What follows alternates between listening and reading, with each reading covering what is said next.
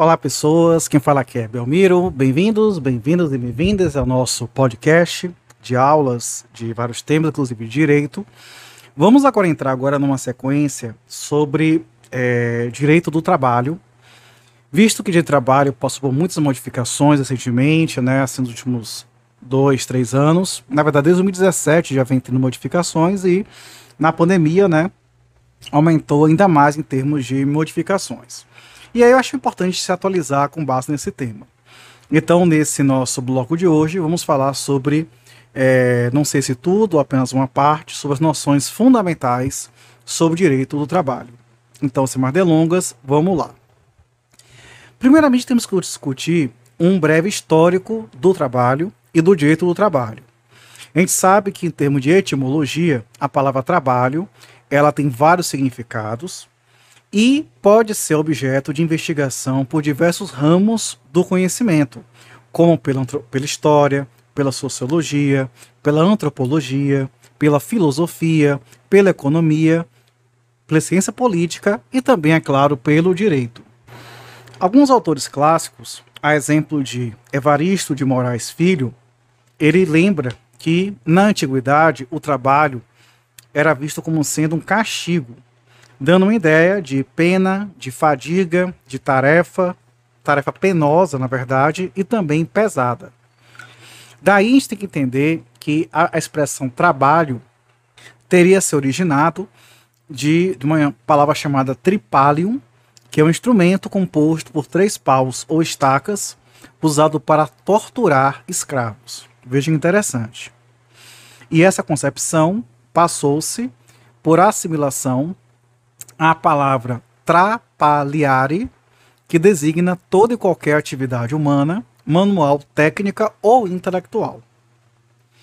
Também o trabalho humano, ele sempre existiu, é, inclusive desde o primórdio da civilização, e certamente ele continuará existindo enquanto houver vida humana nesse mundo. Espero que a, que a, a inteligência artificial não termine com o trabalho enquanto nós precisemos dele, né? Enfim. Então, embora nem sempre coincidam com momentos históricos em todas as regiões do mundo, é possível compreender que a história do trabalho, por meio da evolução dos modos de produção dos bens e serviços, estão um tanto quanto relacionados. Então, tanto a história da produção dos bens e serviços, como também do trabalho, estão muito entrelaçados. Com base nisso, vamos identificar cinco regimes de trabalho: o regime de trabalho primitivo, o regime de trabalho escravo, o feudal, o capitalista e o comunista. Sob o ponto de vista clássico, dois tipos de trabalho humano são identificados, que são o prestados por conta própria e o prestados por conta alheia. Há também autores que prefiram falar em trabalho autônomo versus trabalho subordinado. E vão surgir também outras formas de trabalho, que vão situar em zonas intermediárias, entre o subordinado e o autônomo como uma denominação que é muito recente na doutrina, recente, eu digo assim, de cinco anos para cá, que é o trabalho chamado de para-subordinado, que é uma zona intermediária. Quanto ao direito do trabalho brasileiro, ele tem por objeto de investigação científica não qualquer espécie de trabalho, mas sim um tipo especial de trabalho humano, que é prestado de forma subordinada é, por, ou por conta alheia, por uma pessoa física de forma não eventual e mediante remuneração.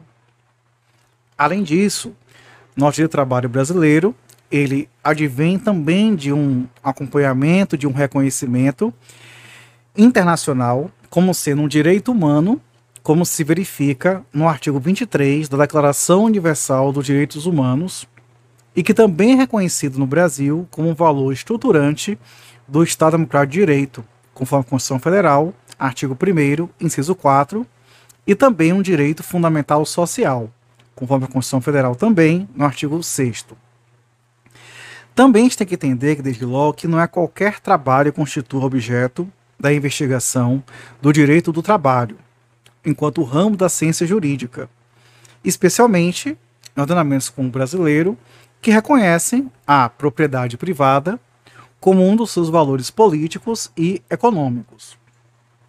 E diante dessa pequena digressão histórica sobre a origem do trabalho humano, a gente tem que também entender como é que foi, como é que se deu a origem do próprio direito do trabalho. E aí a gente tem que olhar tanto o plano internacional como também o plano brasileiro. No plano internacional, o direito do trabalho divide-se em período pré-histórico e período histórico. No período pré-histórico ou pré-industrial, encontraremos três fases distintas. Uma primeira, que é a vinculação de ser humano a ser humano, que é o tipo de escravidão. A segunda, de vinculação do ser humano à terra, que é a servidão. E a terceira, que é a vinculação do ser humano à profissão, que são as corporações. Então, é interessante isso. Então, escravidão, vinculação do homem ao homem, vinculação do homem à terra à servidão e vinculação do homem à profissão são as corporações. Então surgia ainda, nesse período, um outro tipo de relação de trabalho, que é a locação, em que nós temos inclusive aquelas denominações conhecidíssimas de direito civil, que é a locatio operis e a locatio operarum. Então, aí seria, no caso, uma quarta possibilidade. Alguns sustentam, alguns autores sustentam, que a locatio operarum ela é precedente da própria relação de emprego moderna e que ela, portanto, é envolve o direito do trabalho. Então, entre as duas, locatio, a operaram, que seria essa. E nesse período dessas, dessas modalidades de locação de serviços, não existia ainda o direito do trabalho como nós conhecemos hoje em dia. No período histórico, propriamente dito, é que surge o direito do trabalho, não no pré-histórico, pré-industrial, porque em termos de trabalho, a gente não vai utilizar a mesma denominação histórica. Só retomando aqui, desculpa. Então, na questão que a gente fala período pré-histórico do trabalho, na verdade é período pré-histórico em termos de pré-industrial. Então, é, a partir da indústria é que vamos ter, na verdade, o surgimento do próprio direito do trabalho. E isso vai se dar por três principais causas. Primeiro, uma causa econômica, que é a Revolução Industrial. Segundo, uma causa política, que é a transformação do Estado liberal pela Revolução Francesa em um início de Estado social, vamos dizer assim, na qual vai haver uma intervenção estatal na autonomia dos sujeitos da relação de emprego, na verdade, esse estado social vai ser um pouco depois, viu? Vai ser já no século XIX, é, ao longo dele. Mas a partir da Revolução Francesa, que de fato a gente vai ter as condições para isso. E a Revolução Jurídica, que é, na verdade, que é a justa reivindicação dos trabalhadores no sentido de se implantar um sistema de direito destinado a regular a proteção, como direito de união, do qual resultou o próprio sindicalismo, o dia de contratação individual e coletiva, que aí vamos ter os contratos de trabalho. Então, somando-se a essas causas, também contribuíram decisivamente para o surgimento do direito do trabalho a ideia da justiça social preconizada principalmente pela Igreja Católica através das encíclicas Rerum Novarum e também da encíclica Laborem Exercens. E não podemos também deixar de desprezar o próprio marxismo também, que preconizou a união do proletariado e a ascensão dos trabalhadores pela luta de classes ao poder político. Com relação às primeiras leis trabalhistas, elas foram, quanto à forma, classificadas ora em constitucionais, ora em ordinárias, e quanto à matéria, em relação à proteção dos menores e as mulheres, que foram as primeiras categorias que foram assim é, pensadas com proteção é, primordial ou prioritária.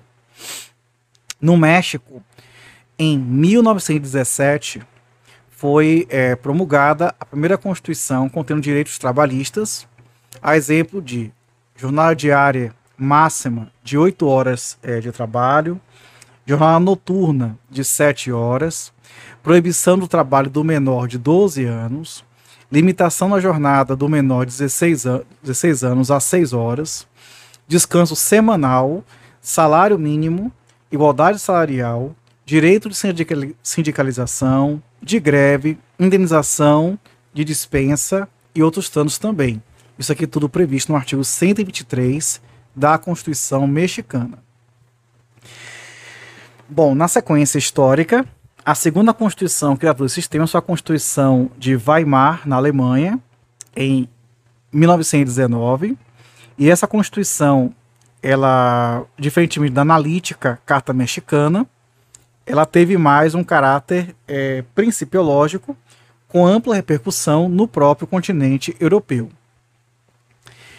É, também, em 1919, foi editado o Tratado de Versalhes, cuja importância o dia de trabalho residiu na previsão da criação da Organização Internacional do Trabalho, ou OIT, cabendo a esse organismo internacional universalizar as normas de proteção ao trabalho humano. E o Brasil, ele está entre os Estados-membros fundadores da OIT e participa da Conferência Internacional do Trabalho desde a sua primeira edição.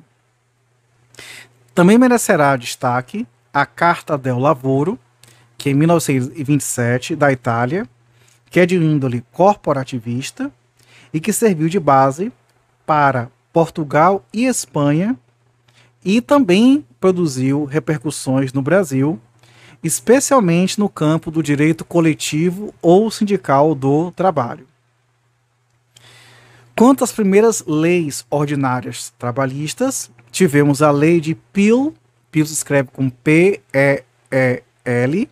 na Inglaterra, em 1802, que reduziu a jornada, a jornada de trabalho dos menores nas fábricas para 10 horas diárias, porque na época eram, eram tipo 14 horas, 16 horas, enfim, um absurdo.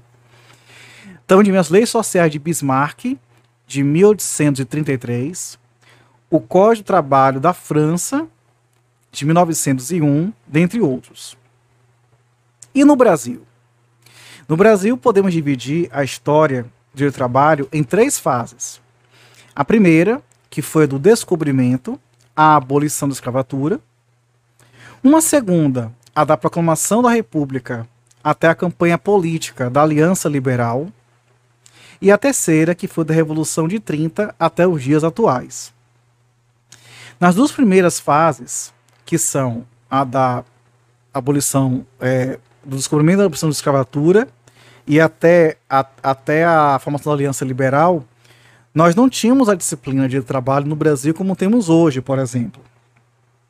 Somente a partir da Revolução de 30, 1930, vai fazer quase 100 anos já em breve, é que realmente se inicia a fase contemporânea do direito do trabalho no nosso país, no Brasil.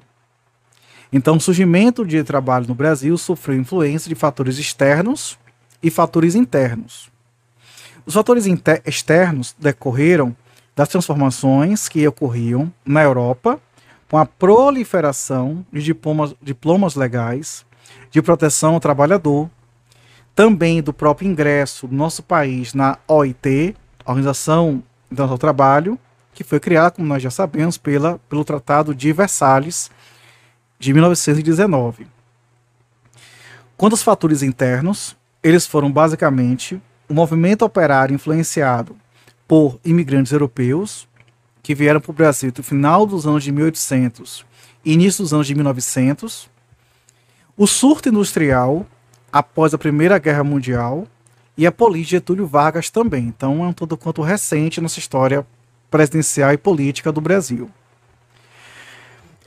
Já em 1870, 1870, existiam no Brasil é, as ligas operárias que marcaram o início do sindicalismo brasileiro. O decreto 1313 de 1891 proibiu o trabalho noturno dos menores de 15 anos, limitando a jornada a 7 horas.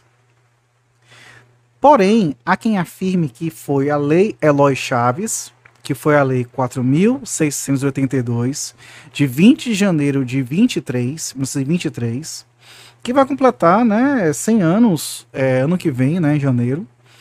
é, que instituiu a Caixa Aposentadoria e o direito à estabilidade para os ferroviários que completassem 10 anos de serviço, como sendo esta a Lei Aloy Chaves a lei verdadeiramente trabalhista no Brasil. Então, é, isso tem esse marco importante. Também teremos uma outra lei, porém de 1925, que foi a Lei 4.982, ela que disciplinava o direito de férias anuais remuneradas. Também tínhamos a Lei 62, de 1935, que assegurava aos empregados da indústria do comércio o recebimento de indenização por rescisão injustificada do contrato de trabalho e o direito à estabilidade após 10 anos de efetivo serviço no meu estabelecimento. Por sinal, é, vocês que já conhecem o trabalho, talvez saibam que essa estabilidade decenal, ela, ela ainda vai ainda ter uma ressonância no Brasil durante todo o século XX, praticamente. Só sendo, de fato, eliminada a Constituição de 88 por completo, né? Mas aí, veja que em 35, 1975, ela foi prevista para trabalhadores da indústria do comércio. Em 1939, foi criada a Justiça do Trabalho, sendo que em 1 de maio, olha a data, 1943, ela é otorgada por meio de Getúlio Vargas a consolidação do trabalho, vulgo CLT. A CLT foi criada em 1 de maio de 43 tendo como ministro do Trabalho é Alexandre Marcondes Filho. E sobre ela, quem vai falar agora para vocês. Agora falamos sobre a consolidação das leis do trabalho. A CLT, ela foi instituída pelo Decreto-Lei 5.452, de 1 de maio de 1943, mas somente entrou em vigor alguns meses depois, no dia 10 de novembro de 43, já teve como propósito sistematizar as leis esparsas, então existentes, acrescida de novos institutos criados pela Comissão de Juristas, que foi formada por Segadas Viana, Luiz Antônio de Rego Monteiro, Oscar Saraiva, Arnaldo Susequinde e Dorval, Dorval com o mesmo, Lacerda, que a elaboraram. À exceção de Oscar Saraiva, primeiro presidente da comissão, Todos os demais integrantes eram membros do Ministério Público do Trabalho. Então aí um, um detalhe importante. A CLT ela não é considerada um código, mas uma lei, ou melhor, um decreto-lei de caráter geral, aplicado a todos os empregados, sem distinção da natureza do trabalho técnico, manual ou intelectual. E em termos de hierarquia ou, ou competência, ela é equiparada a uma lei federal. Não podemos deixar de reconhecer que a CLT é um texto legislativo básico do direito do trabalho brasileiro, enriquecido pela legislação complementar e pela Constituição Federal. É claro que existem disposições da CLT que devem ser atualizadas para que se adequem à realidade contemporânea, em consonância com o fenômeno da constitucionalização do direito.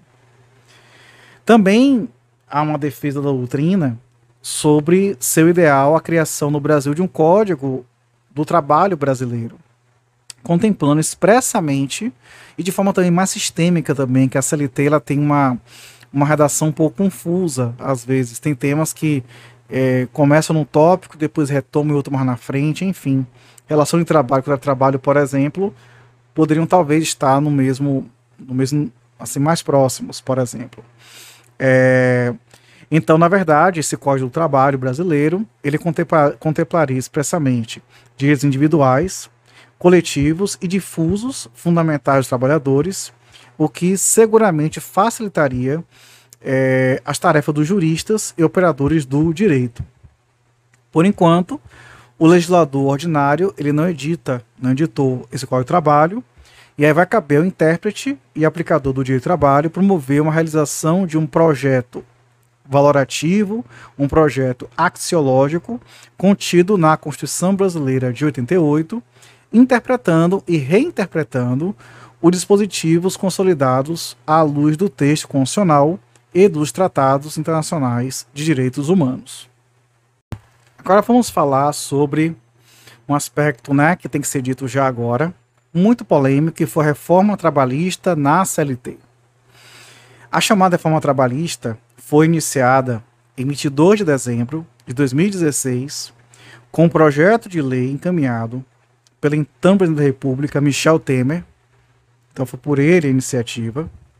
A Câmara dos Deputados recebendo o número de o número PL 6787 6787 2016, o qual alterava apenas as redações ou inseria disposições referentes a, a alguns artigos da CLT, como o artigo 47, o 47A, 58A, 523A, 611A, 634 e 775. Então, apenas esses 1, 2, 3, 4, 5, 6, 7 artigos apenas.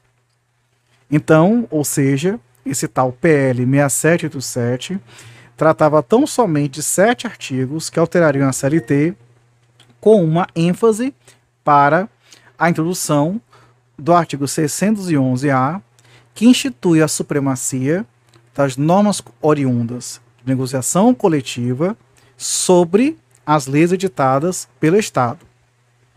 Inclusive, o presidente da República, na época, discursou em 22 de dezembro de 2016, alegando que estava encaminhando um projeto de lei oriundo de uma suposta ampla discussão do ministro do Trabalho representando os empregadores e dos trabalhadores.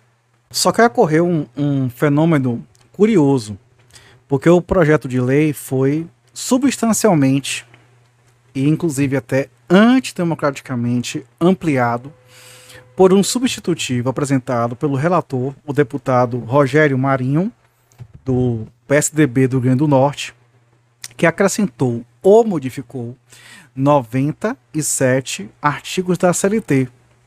Veja bem, pulou de 7 para 97 artigos. E também alterou outras normas trabalhistas, como é, três artigos da Lei 6.019-74, um artigo da Lei 8.036 de 90, um artigo da Lei 8.013 de 91 e um artigo da Medida Provisória 2226 de 2001 essa proposta legislativa de reforma trabalhista, ela não se limitou, portanto, apenas a alterar o texto da CLT. Na verdade, sob o argumento de uma suposta modernização das relações trabalhistas, ela instituiu três princípios de proteção ao capital, que são a liberdade, a segurança jurídica e a simplificação, inverteu alguns valores classicamente protegidos, é, e também alguns princípios e regras de proteção ao trabalhador, consagrados em diversas normas constitucionais, inclusive internacionais, como também veremos nos próximos episódios falar sobre isso também. Sobre a Constituição de 88, a primeira Constituição brasileira a versar sobre direitos trabalhistas foi a Constituição de 1934 e, de lá para cá, todas as constituições contêm princípios e regras basilares sobre o direito do trabalho, embora sob uma perspectiva do modelo liberal clássico. Na Constituição Federal de 88 é que é inaugurada uma nova página na história dos direitos sociais do Brasil, repercutindo diretamente no direito ao trabalho sob o paradigma do Estado Democrático de Direito. No preâmbulo da Constituição Federal de 88, demonstra de plano os novos valores que norteiam o Estado Democrático do Direito brasileiro, que assim diz, né, abre aspas, nós, representantes do povo brasileiro, reunidos em Assembleia Nacional Constituinte, para instituir um Estado democrático destinado a assegurar o exercício dos direitos sociais e individuais, a liberdade, a segurança, o bem-estar, o desenvolvimento, a igualdade e a justiça como valores supremos da sociedade fraterna, pluralista e sem preconceitos, fundada na harmonia social e comprometida na ordem internacional com a solução pacífica das controvérsias, promulgamos a proteção de Deus a seguinte Constituição da República Federativa do Brasil. Então, esse aqui é o preâmbulo da nossa Constituição. É bom sempre lembrar dele. O artigo 1 da Constituição de 88, ele enaltece que o Brasil é república federativa, formada pela união indissolúvel dos estados e municípios e do Distrito Federal, e constitui-se em Estado democrático de direito, cujos princípios fundamentais são: primeiro, a soberania, segundo, a cidadania, terceiro, a dignidade da pessoa humana, quarto, os valores sociais do trabalho e da livre iniciativa. E cinco, o pluralismo político. Também está reafirmado o parágrafo único do artigo em exame que todo poder manda o povo, que o exerce por meio de representantes eleitos ou diretamente, o povo diretamente, né, nos termos da Constituição. E também proclama no artigo 3 que constituem objetivos fundamentais da República Brasileira, primeiro, construir uma sociedade livre, justa e solidária. Segundo, garantir o desenvolvimento nacional. Terceiro, erradicar a pobreza e a marginalização e reduzir desigualdades sociais e regionais. Quatro, promover o bem de todos, sem preconceitos de origem, raça, sexo, cor, idade e quaisquer outras formas de discriminação e contendo diversos positivos, versão sobre direitos trabalhistas, tanto individuais como coletivos, a Constituição consagra o direito ao trabalho como sendo um direito social e o insere no título alusivo aos direitos e garantias fundamentais. Assim, no artigo 7 são catalogados direitos individuais de trabalhadores urbanos e rurais, sem excluir outros que visa a melhoria de sua condição social.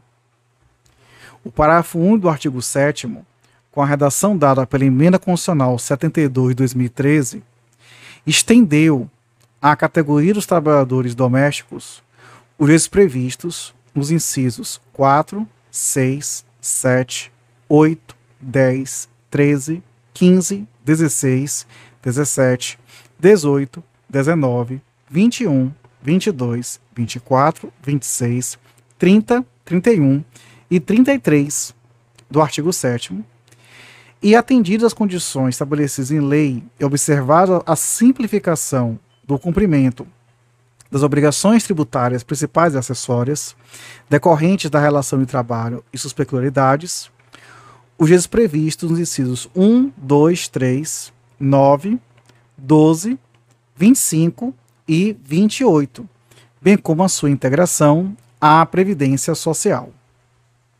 Além disso, o artigo 8 estabelece uma liberdade de associação profissional ou sindical, é, e embora os seus incisos tenham uma certa contradição com o caput, mantendo a unicidade sindical, entende-se que, em tese, há uma liberdade sindical. Mas veremos isso depois sobre essa problemática brasileira até junto à própria OIT, sobre essa como é que a gente harmoniza essa liberdade sindical com uma unicidade sindical também. O artigo 9 da Constituição assegura amplamente o direito de greve aos trabalhadores é, em geral, estendendo tal direito aos servidores públicos civis nos termos de lei regulamentadora, conforme título 3, é, que também é, é tratado sobre isso também. Sem dúvida, a nossa Constituição é uma das mais avançadas no aspecto social, pois ela consagra os direitos trabalhistas como autênticos direitos fundamentais. Todavia, com a queda do Muro de Berlim e, consequentemente, com o declínio ou quase desaparecimento do modelo socialista, bom, em termos, né? Mas não vamos aqui entrar em dilações sobre isso é, bem como a proliferação dos chamados grandes blocos econômicos mundiais e o fenômeno que esse fenômeno que a mídia chama de globalização fala-se atualmente em outros valores como flexibilização, desregulamentação, privatização do Estado, desconstitucionalização e terceirização de trabalhistas. Eu também acrescentaria aqui outros fenômenos como a própria tecnologia de informação, a mundialização do próprio trabalho, inclusive até com a figura dos nômades digitais, e também com a própria pandemia do Covid-19, que também é, trouxe aí novos paradigmas das relações trabalhistas também, inclusive o trabalho remoto. Pergunta-se assim, se será que os direitos fundamentais sociais trabalhistas, eles seriam cláusulas pétreas, já que seriam, digamos, imutáveis. E também se perguntam como que ficariam os direitos trabalhistas previstos em normas infraconstitucionais diante desse novo cenário mundial. Se o trabalho ele vai ser extinto, qual seria o papel do Estado, da Justiça do Trabalho, do Ministério do Trabalho, sindicatos, empresários, trabalhadores nessa nova ordem mundial. E a Constituição, e aí, diante disso, fica como? Então, com isso, a gente tem que tentar entender que essa nova hermenêutica desafiadora não pode esquecer dos valores humanos fundamentais que levaram o trabalhador a tal posicionamento. Entrando agora sobre a discussão sobre o trabalho humano com o direito, o trabalho humano como direito humano e fundamental. Nós sabemos que na sociedade contemporânea o trabalho passa a ser um direito, ao mesmo tempo humano e também fundamental. É um direito humano porque é reconhecido solenemente nos documentos internacionais, desde o Tratado de Versalhes, de 1919, como nós já vimos, que previu a criação da própria OIT. Também a Declaração Universal de Direitos Humanos, de 1948, reconhece em seu artigo 23, na verdade a redação dela, a sequência é um pouco diferente, artigo 23 número 1, que diz o seguinte, abre aspas, toda pessoa, toda a pessoa tem direito ao trabalho, a livre escolha do trabalho, as condições equitativas e satisfatórias de trabalho e a proteção contra o desemprego, fecha aspas. Também o Pacto de Direitos Econômicos, Sociais e Culturais de 1966, ratificado pelo Brasil pelo Decreto Legislativo 226 de 91 e também pelo Decreto Presidencial é, 591 de 6 de, de julho de 92, consagra em seu artigo 6 itens 1 e 2 o seguinte: abre aspas, item 1. Os Estados partes do presente pacto reconhecem o direito, direito ao trabalho, que compreende o direito que têm todas as pessoas de assegurar a possibilidade de ganhar sua vida por meio de um trabalho livremente escolhido ou aceito e tomarão medidas apropriadas para salvaguardar esse direito. No item 2 se diz que as medidas que cada um dos Estados partes no presente pacto tomará com vista a assegurar o pleno exercício desse direito devem incluir programas de orientação técnica e profissional, a elaboração de políticas e de técnicas capazes de garantir um desenvolvimento econômico, social e cultural constante e um pleno emprego produtivo em condições que garantam o gozo das liberdades políticas e econômicas fundamentais de cada indivíduo. Então, com isso, fechar aspas, tá? Com isso, o direito ao trabalho, além do direito humano, é também direito fundamental, porque em nosso sistema jurídico, positivado na Constituição Federal, ele é tutelado pelo direito constitucional ora como princípio e valor fundamental do Estado Democrático de Direito, conforme a Constituição Federal, artigo 1 incisos 2, 3 e 4, ora como direito social, conforme a Constituição, artigo 6 e 7. E também é tratado como valor fundante de uma ordem econômica, que tem finalidade de assegurar a todos existência digna, conforme os ditames da justiça social observaram, dentre outros, o princípio da busca do pleno emprego, previsto na, na Constituição Federal, artigo 170, inciso 8. Também é preciso esclarecer desde logo que não é qualquer trabalho que deve ser considerado como direito humano e fundamental, mas apenas o trabalho que realmente dignifica a pessoa humana. E fala-se assim em direito ao trabalho digno ou trabalho decente, como valor fundante de ordenamento jurídico, político, econômico e social. Com relação à divisão interna, é, poucos autores estabelecem uma metodologia própria para é, um critério uniforme sobre a divisão interna do direito do trabalho. Então, embora o direito do trabalho seja um ramo da ciência do direito e, como tal, deva ser estudado, é possível internamente, para fins didáticos, estabelecer algumas divisões de seu conteúdo. Voltando para Otávio Bueno Magano, ele formula uma divisão entre direito individual do trabalho, coletivo do trabalho e tutelado do trabalho, além de previdência social e assistência social. E já sabemos que esses dois últimos também não estão muito adequados.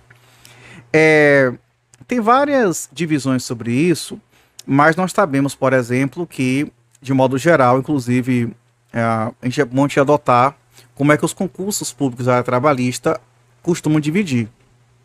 Eles seguramente falam em direito individual ao trabalho, coletivo ao trabalho e internacional ao trabalho.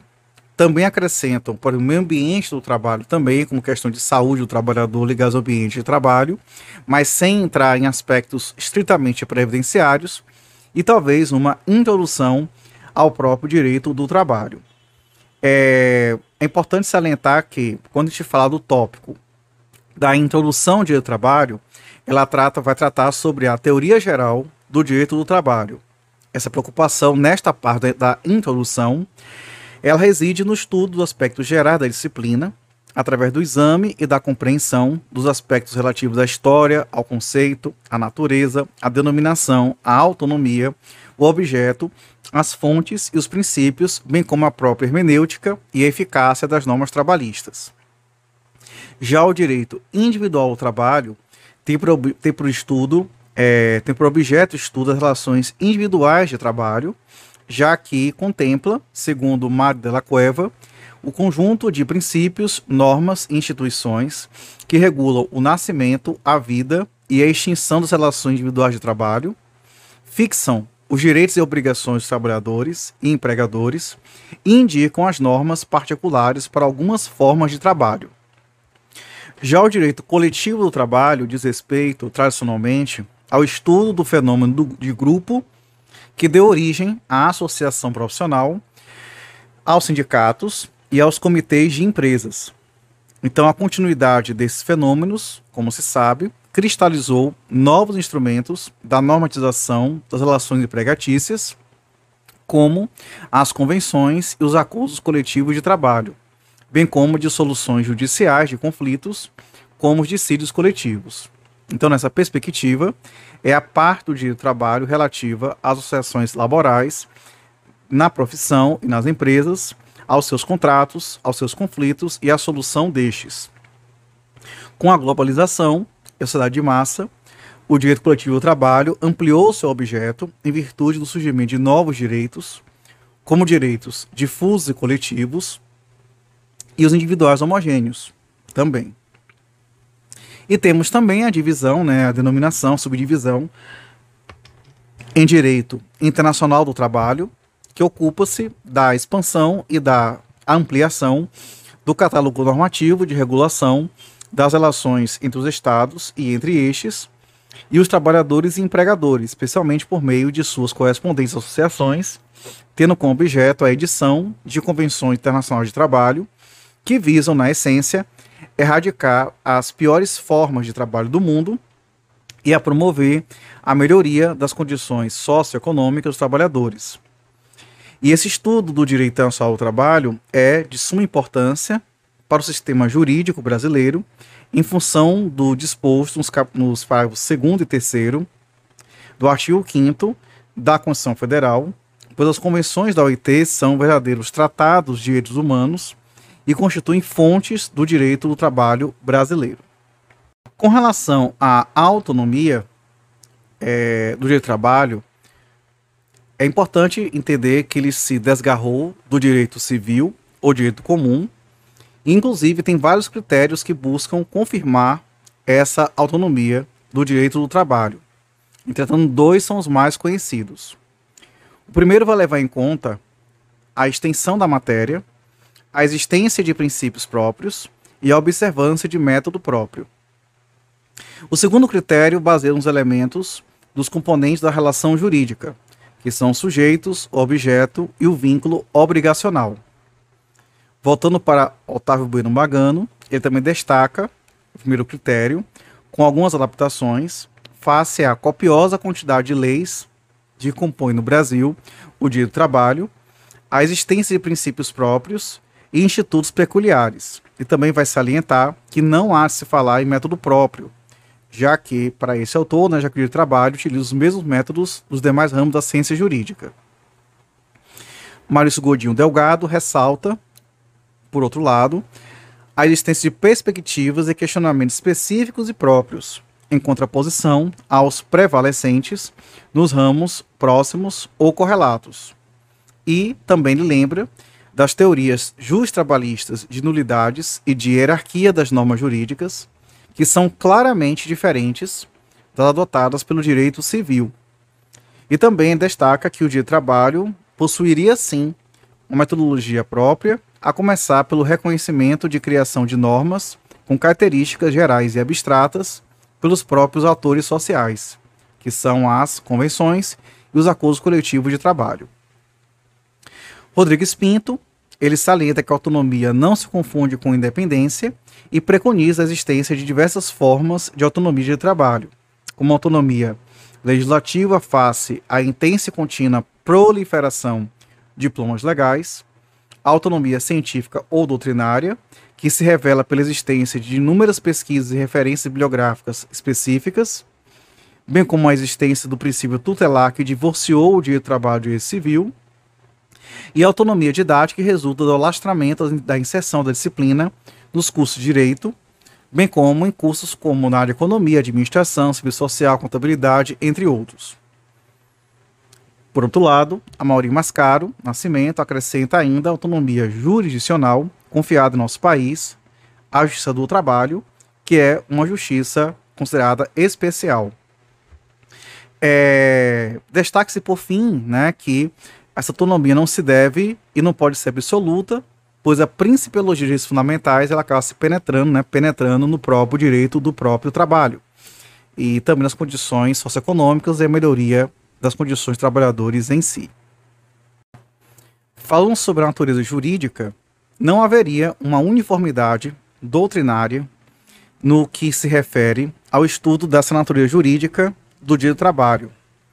Godinho Delgado, ele lembra que é, tentar buscar uma natureza jurídica do direito do trabalho consiste em se fixar elementos, componentes essenciais, contrapondos a um conjunto mais próximo de segmentos jurídicos sistematizados, a exemplo do próprio direito civil, tentando, portanto, buscar uma diferença entre o direito do trabalho e o direito civil.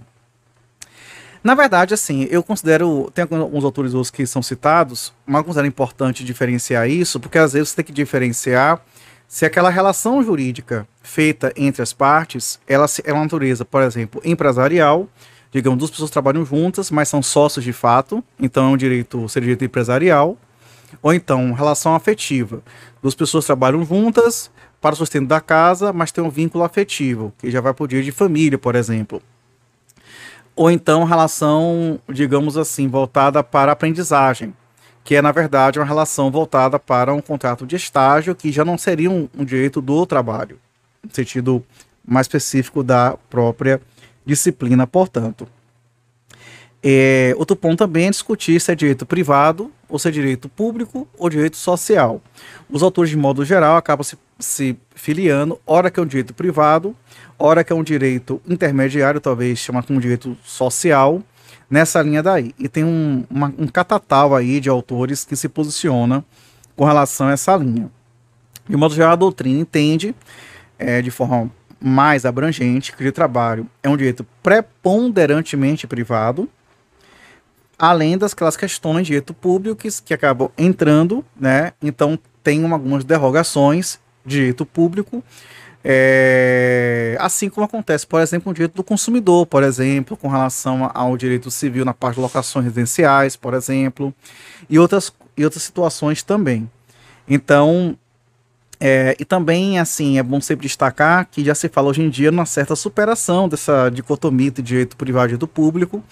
É, se a gente fizer aqui uma análise, por exemplo, sobre o próprio direito administrativo, que é um direito público por excelência, mas que na, na alteração de 2018, se não me engano foi 2018, né, da LINDB, que trouxe nos artigos 20 a 30 novas perspectivas do próprio direito é, administrativo, aproximando o direito privado, essa dicotomia ela está ficando um pouco complicada. Mas hoje o trabalho ainda, ainda é direito privado, com algumas influências do próprio direito público também.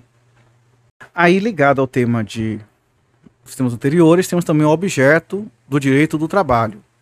Então, objeto princípio do direito do trabalho é a relação jurídica decorrente do trabalho subordinado típico, que é a relação de emprego, e na forma da lei, de outras relações de trabalho subordinado atípico, como o trabalho avulso, o trabalho doméstico, o trabalho do técnico estrangeiro, dentre outros. No entanto, em alguns países, há uma tendência de ampliação do objeto do trabalho para tutelar uma nova figura jurídica. Isso aqui é importante destacar, que é a figura da para-subordinação, tudo junto, para-subordinação. É um conceito desenvolvido na Itália, que se situa numa zona fronteiriça entre o trabalho subordinado e o trabalho autônomo. Inclusive, que ganhou assim contornos muito evidentes com o teletrabalho, que cresceu muito com a ideia da própria pandemia também. Então é dizer que envolve diversas relações de trabalho de natureza contínua, realizadas por trabalhadores autônomos, porém dependentes economicamente do, do tomador de seus serviços, que podem ser objeto de regulação por lei específica ou por contratos coletivos de trabalho. E também é importante salientar que o artigo 7 da CLT dispõe que, que seus preceitos, salvo quando for em cada caso expressamente determinado, em contrário, não se aplicam. Primeiro, então assim, é importante salientar, a CLT, salvo quando fala em contrário, não se aplica aos empregados domésticos, porque eles têm uma lei própria, tá? Aos rurais, também por conta de uma relação própria, a CLT, no dia do trabalho, entendeu? Salários públicos da União, estados, municípios, enfim, aos servidores de autarquias, paraestatais, desde que sujeitos ao regime próprio. Em algumas situações, há algumas entidades públicas paraestatais com empresas estatais em certa medida, e também as atividades de direção e assessoramento de órgãos, institutos e fundações dos partidos, bem como definida em convenções partidárias. É importante saber desse recorte daí.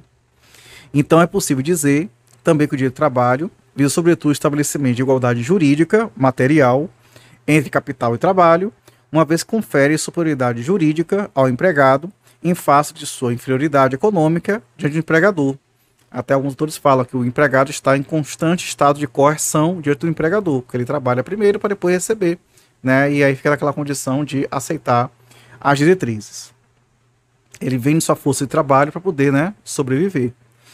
E o objetivo primordial, pois, é estabelecer um arcabouço normativo que propicie a paz e o equilíbrio entre duas forças que proporcionam o desenvolvimento econômico, e que é o capital e o trabalho. Parece coisa de discussão aparentemente superada, né, de marxismo, etc., mas na verdade não é não. É porque um tem justamente a ideia de produzir um negócio, montar uma empresa, ser empreendedor, e o outro vai trabalhar em colaboração com aquele com aquela com aquela pessoa.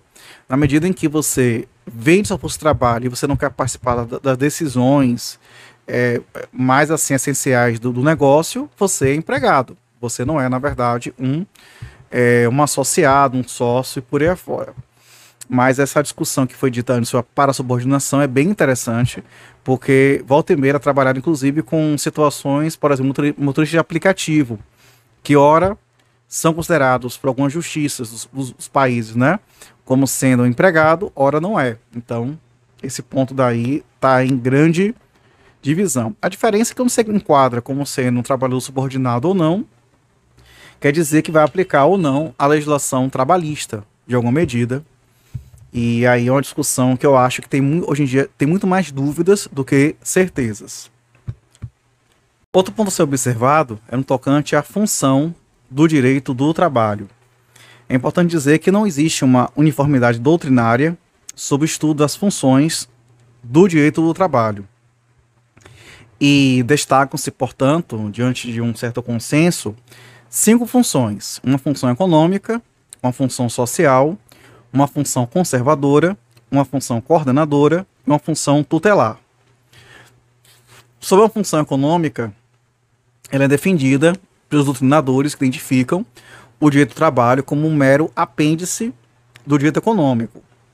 Para essa corrente, como lê Amaury Mascaro Nascimento, o direito do trabalho visa a realização de valores econômicos, de modo que toda e qualquer vantagem atribuída ao trabalhador deve ser meticulosamente precedida de um suporte econômico, sem o qual nada lhe poderá ser atribuído.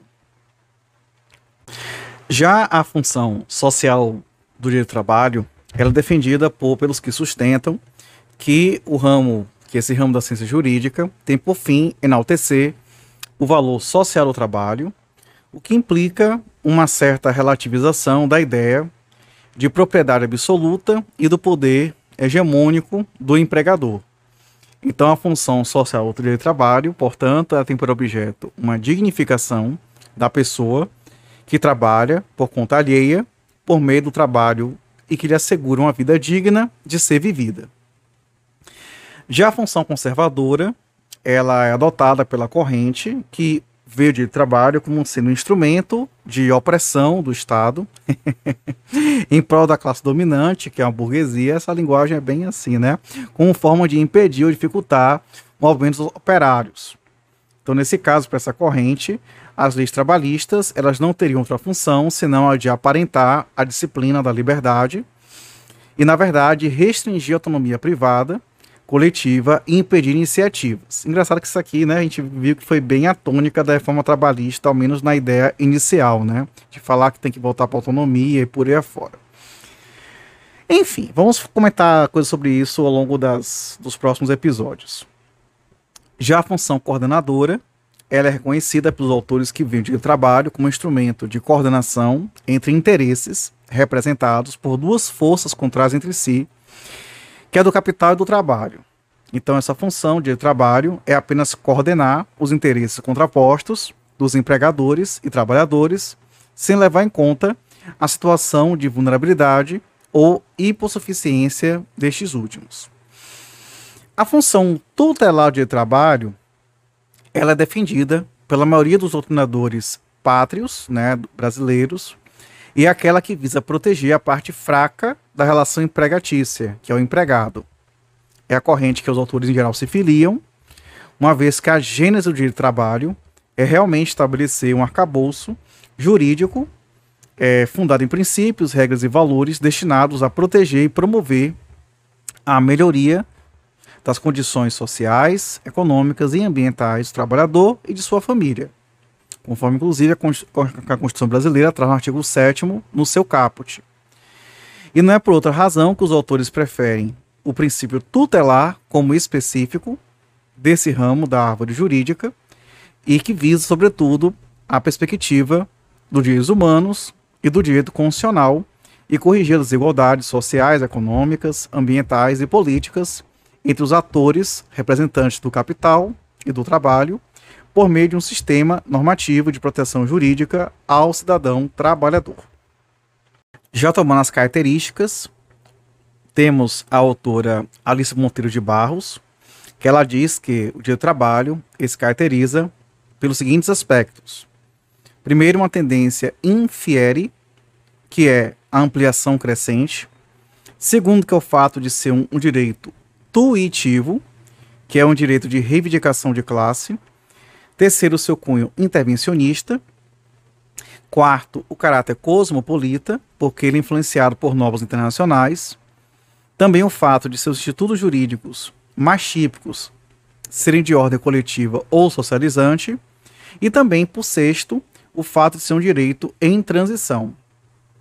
Godinho Delgado, ele entende que a síntese das características do direito do trabalho conduz a um conjunto de traços mais notáveis que podem ser classificados em conformidade com a sua origem e evolução histórica, suas funções e a atuação da comunidade circundante e, finalmente, sua estrutura jurídica própria. Os autores, de modo geral, entendem que o direito do trabalho é um ramo do direito privado que, recebendo influência direta do direito constitucional, dos direitos humanos e do direito internacional público visa a correção das desigualdades sociais e econômicas entre forças do capital e do trabalho e a efetivação dos valores, princípios e regras que têm por objeto a dignificação da pessoa humana na relação empregatícia, no plano individual e coletivo, com tendência expansionista para alcançar outras relações de trabalho. Entretanto, reconhece-se que as alterações introduzidas pela reforma trabalhista de 2017 procuraram afastar profundamente os fundamentos e as características do direito do trabalho. E nessa linha, é, essa legislação alteraria o texto base de trabalho brasileiro, institui um marco regulatório favorável ao interesse de empresas e acaba revertendo um pouco a lógica né, na, tradicional do direito do trabalho. E aqui pegando um pouco do que Alice Monteiro de Barros falou, o seu direito em transição, então muitas vezes estamos agora gravando esse episódio 31 de agosto de 2022, né? Não sabemos, por exemplo, como é que ficará isso nas próximas, no próximo mandato do Executivo Federal, né, e também do Legislativo Federal também, já que estamos em ano de eleição, e se vai prosseguir nessa tendência ou se vai haver algum tipo de revisão sobre isso. Então ficamos por aqui nesse episódio e até o próximo. Tchau, tchau.